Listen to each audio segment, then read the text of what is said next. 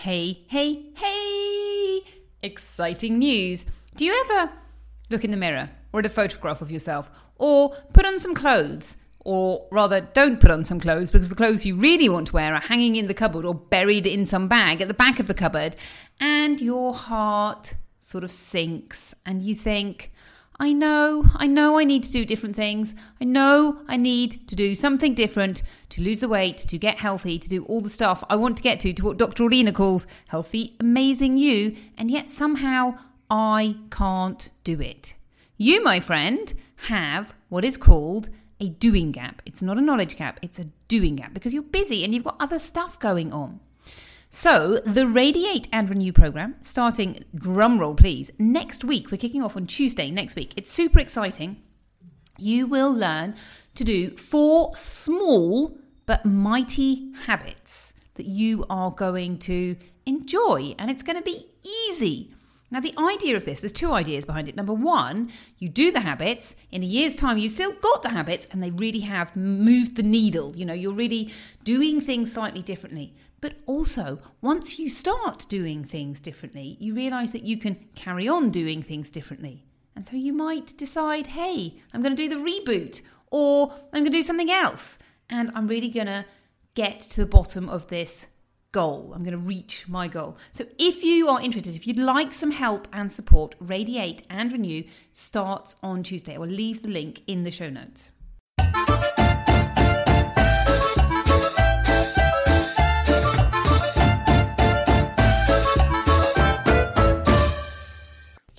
I had a miracle cure that would guarantee you and your family living to a ripe old age whilst feeling vigorous, fit, and fabulous, would you be interested? Well, I do. It's called Healthy Living. Hello and welcome to Fit and Fabulous with me, Dr. Orlena Kerek. Healthy Living for Families Made Easy.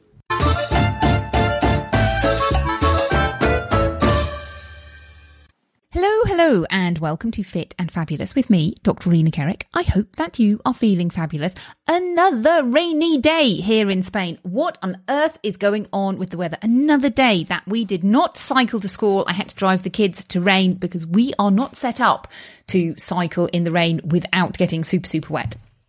Anyhow, nine more journeys to go, fingers crossed, until we move back to our house. And you can tell I have the excitement of a child and counting down to Christmas. In fact, my children have got countdowns to countdowns. They've got countdowns to advent calendar time because they're super excited about advent calendar time.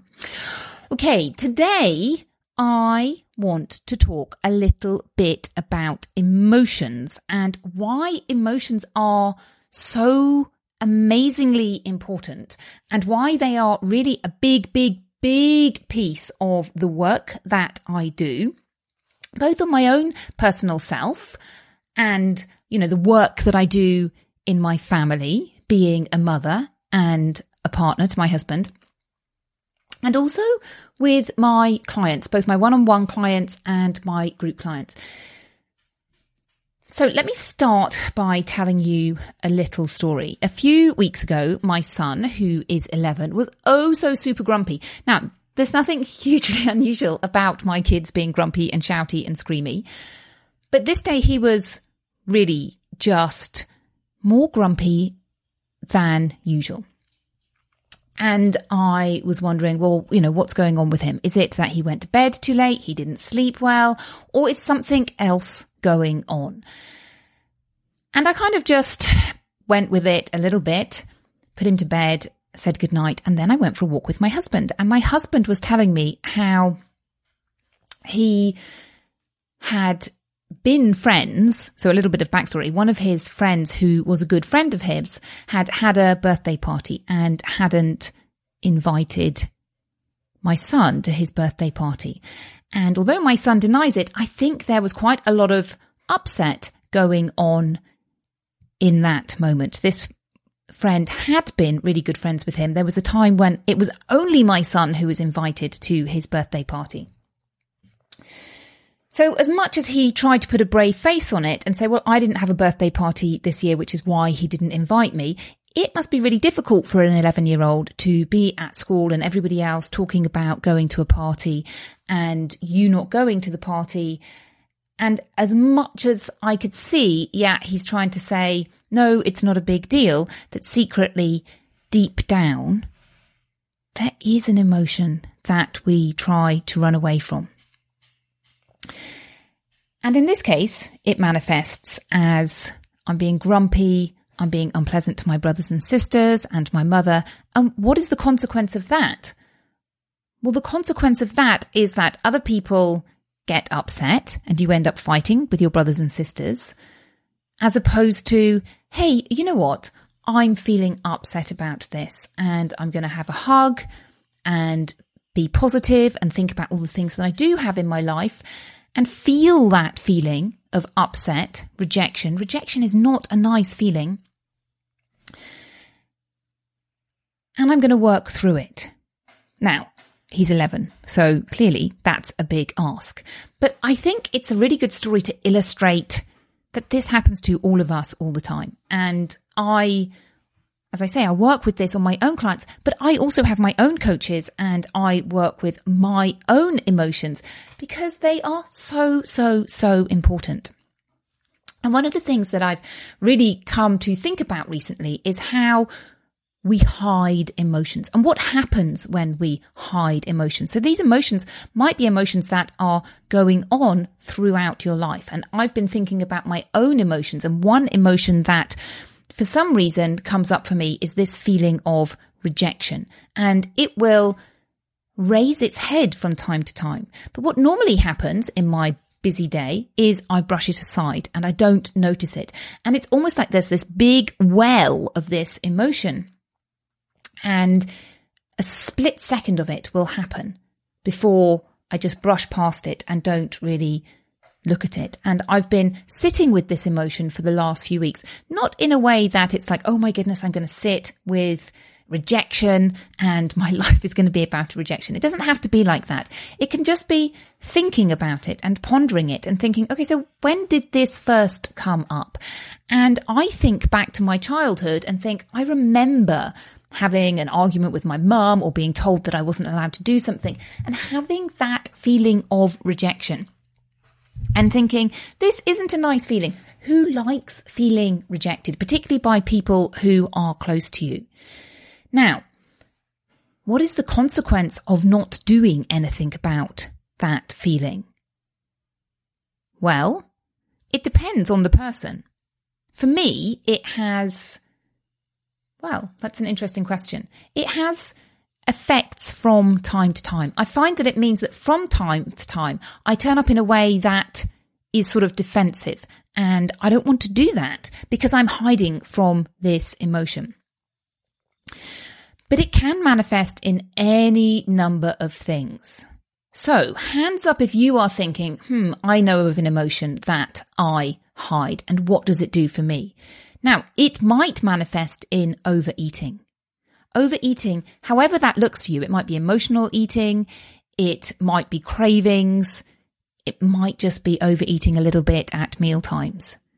But quite often there is an emotional reason underneath that. And so emotions can be a really big driver of, hey, I'm not leading the healthiest life that I want to. And they can be a really big leader in, this is why it feels so difficult to make changes because I don't want to face those emotions. I don't want to look at them and think, hey, what's going on there? I don't want to open that feeling of rejection or not feeling worthy. But one thing I would like to say to you is when you really sit with that emotion, and we do this from time to time in the group program. So, for example, last week, just sit with that negative emotion, and it doesn't take very long. And when you really sit with it and pay attention to it, it loses its power. Now, it may not go away immediately. It's not like, hey, there's a switch. Sometimes it is. We've been working on our buttons in the group and it's amazing. And people say, oh, I press my button and I can change my emotions. Such a powerful tool. But when you start doing this emotional work, it may not be that, oh, suddenly everything changes. It might be just, hey, this emotion has a little bit less power and then a little bit less power. Often your journey from where you are to where you want to get to is a process. It doesn't happen all in one week. And I was talking about this in our group program last week, how about my progress from where I was, say, eight to 10 years ago to where I am now was chipping away, chipping away, chipping away. It wasn't like suddenly I woke up eight years ago and went, right, that's it. I'm going to be super healthy and love healthy living. It was a process that happened over a period of time. So emotions, getting to grips with emotions. I know that it feels scary. I know that it feels hard work. I know that when you are wrapped up in that emotion, you don't want to do anything other than what that emotion is telling you to do. So it might be, hey, I want to push everybody away and I don't want to talk to people. Or I want to shout and scream in my children's place. Just to recap, I know I've said this before on the podcast and I've said it in my group program about a zillion times. There are three ways that you can respond to emotions. The first one is you can act on that emotion. What does that look like? If you're cross, shouting, screaming, throwing things. If you're happy, dancing and singing, coming from that place of emotion. Number two, you can distract yourself from that emotion. Now, sometimes that's okay if you're feeling down and you think, okay, I'm going to distract myself by going for a run or putting on some music and doing some dancing, you're doing it intentionally. The danger with it, distraction, is you aren't aware of what you're doing, and that distraction is not a healthy distraction. So, going to the fridge, eating ice cream, buying a zillion things on the internet. You're not being intentional. And so, things take over and you find that the distraction is worse than the actual emotion or the consequence of the emotion. Now, the third thing that you can do with emotions, which feels really difficult, but isn't actually as bad normally, is to sit with that emotion and allow that emotion. So, really pay attention to that emotion without acting on it, without doing it, just feeling it and saying, Hey, Hello, rejection. Hello, fear. Hello, I don't feel worthy. Hello, whatever it is. And it sounds really difficult to do, and most people don't want to do that. They just want to brush it aside and not really sit and feel that emotion. But the power of doing that is amazing because then it stops having that power over you. And you can say, Oh, I realize that this is part of my makeup. But I don't have to let it control my actions. Sometimes emotions don't disappear. A lot of people who have anxiety say they just learn to live with anxiety. It doesn't totally, totally disappear. It's kind of the way their brain thinks, and that's fine. But what they manage to do is have systems and routines that work for them as opposed to just allowing that anxiety to rule their lives. So that is what I would like to leave you with today. Embrace your emotions. Now, that doesn't mean spiral down the negative plug hole of emotions. I don't mean, hey, if you're feeling sad, go and wallow in sadness. But allow your emotions to clear. Now, what's the difference between allowing them to clear and wallowing in them? Wallowing in them is when something bad happens, say somebody says, oh, something that upsets you, and you allow that to take over your day for two or three days and you're upset about it, you're upset about it, but you're pushing it away, you're sort of battling it and not wanting to face it. As opposed to, okay, I understand how I feel. What I'm going to do is sit with this emotion. I've got tools and processes that I can use to allow this emotion to be felt. And then I can move on and do whatever it is that I'm going to do for the rest of my day. So I feel that negative emotion but then I just get on and get back to having an amazing life as opposed to, hey, three days later, four chocolate bars, three bottles of wine or whatever it is, and then finally get out of it. So which do you choose? Which is the most efficient and best way? Okay, so that's a little bit on emotions. Now, if you are interested in discovering your emotions and getting to lead your most healthy life. And you're thinking, hey, this year, 2022, the year that's coming up, is going to be my year of transformation. And I really want to get to healthy me. And I really want to do it in a way that is easy and fun. And I know I need some support. Why do you need support? Let me tell you a quick story about group coaching last week. One of the ladies was talking about how things had just slipped back a little bit. So she was really super enthusiastic and excited. Things were going super, super well to begin with. And then she noticed that things were just slipping a little bit. And she said, you know what? If I hadn't been in this group, that's when I basically would have stopped doing things. I would have seen things slipping and I would have just gone, Hey, you know what? I'm not doing this anymore. I'm just going to go back to my old ways. But luckily, I'm in Dr. Orlena's Healthy You, Healthy Family group program and I'm back on it. I'm going to sort out that slippage. I'm going to get back on track and I'm going to keep going. And that, my friends, is 95% of the work. It's just to keep going.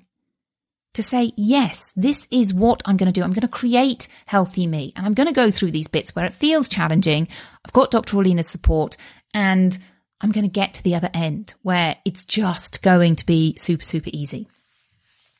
And I'm super excited to see what healthy me looks like. And I'm super excited to see what Healthy You looks like too. So if you're interested, I have five more places in the group program. Well, either group program or one on one.